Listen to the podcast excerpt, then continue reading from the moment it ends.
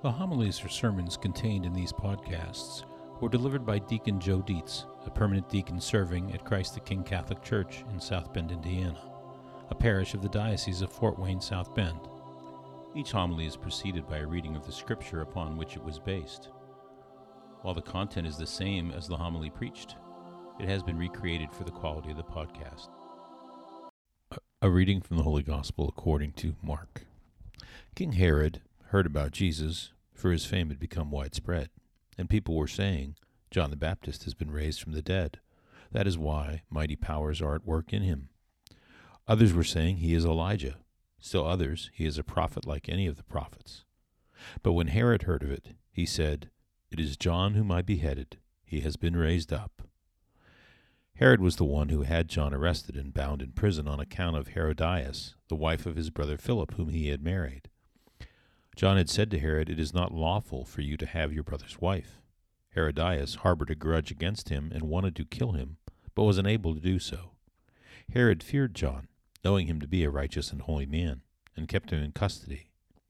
When he heard him speak, he was very much perplexed, yet he liked to listen to him. Herodias had an opportunity one day when Herod, on his birthday, gave a banquet for his courtiers, his military officers, and the leading men of Galilee. His own daughter came in and performed a dance that delighted Herod and his guests.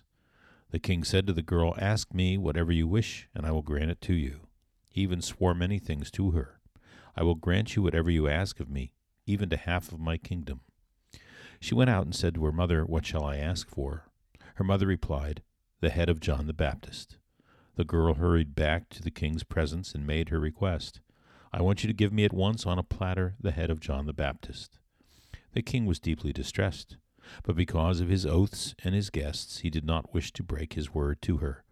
So he promptly dispatched an executioner with orders to bring back his head. He went off and beheaded him in the prison. He brought in the head on a platter and gave it to the girl.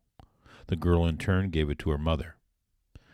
When his disciples heard about it, they came and took his body and laid it in a tomb. The Gospel of the Lord. Well, I have to admit that I found it a bit ironic that today we will bless the throats for the feast of St. Blaise on a day when we read the gospel account of the beheading of John the Baptist.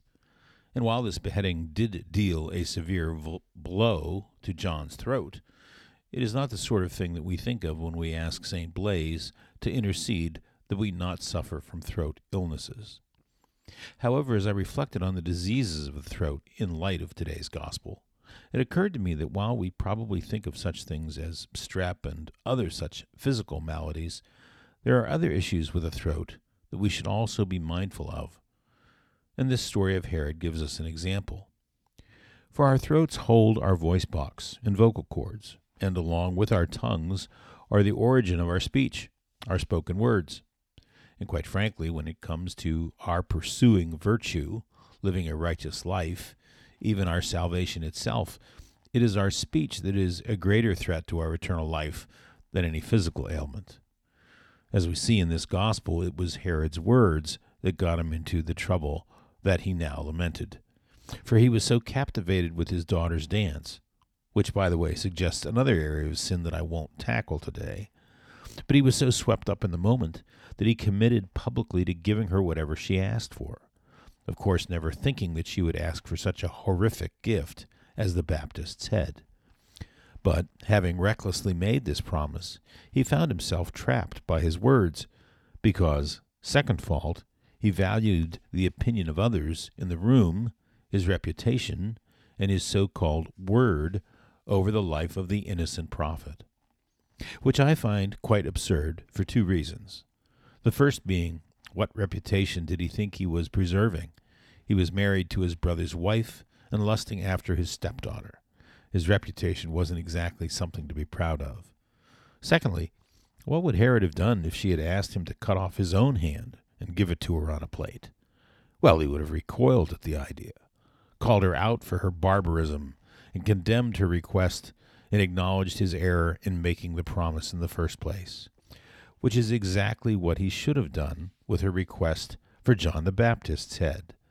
But instead, he remained silent, and in order to save face, and reputation, ordered her vile request to be carried out.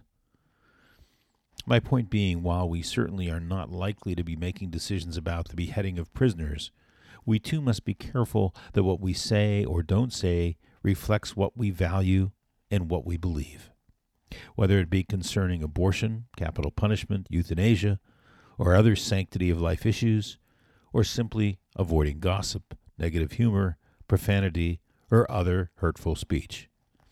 And we too have to resist the urge to remain silent when we should speak for fear of the negative response of others, be they friends, relatives, or co-workers. So as we pray today for the intercession of St. Blaise, let us ask God not only to protect us from physical illness, but also to guard our speech against anything that would harm us or anyone else, that we too may say with confidence, "The Lord is my helper, and I will not be afraid. He will never forsake or abandon me. Therefore, what can anyone do to us?"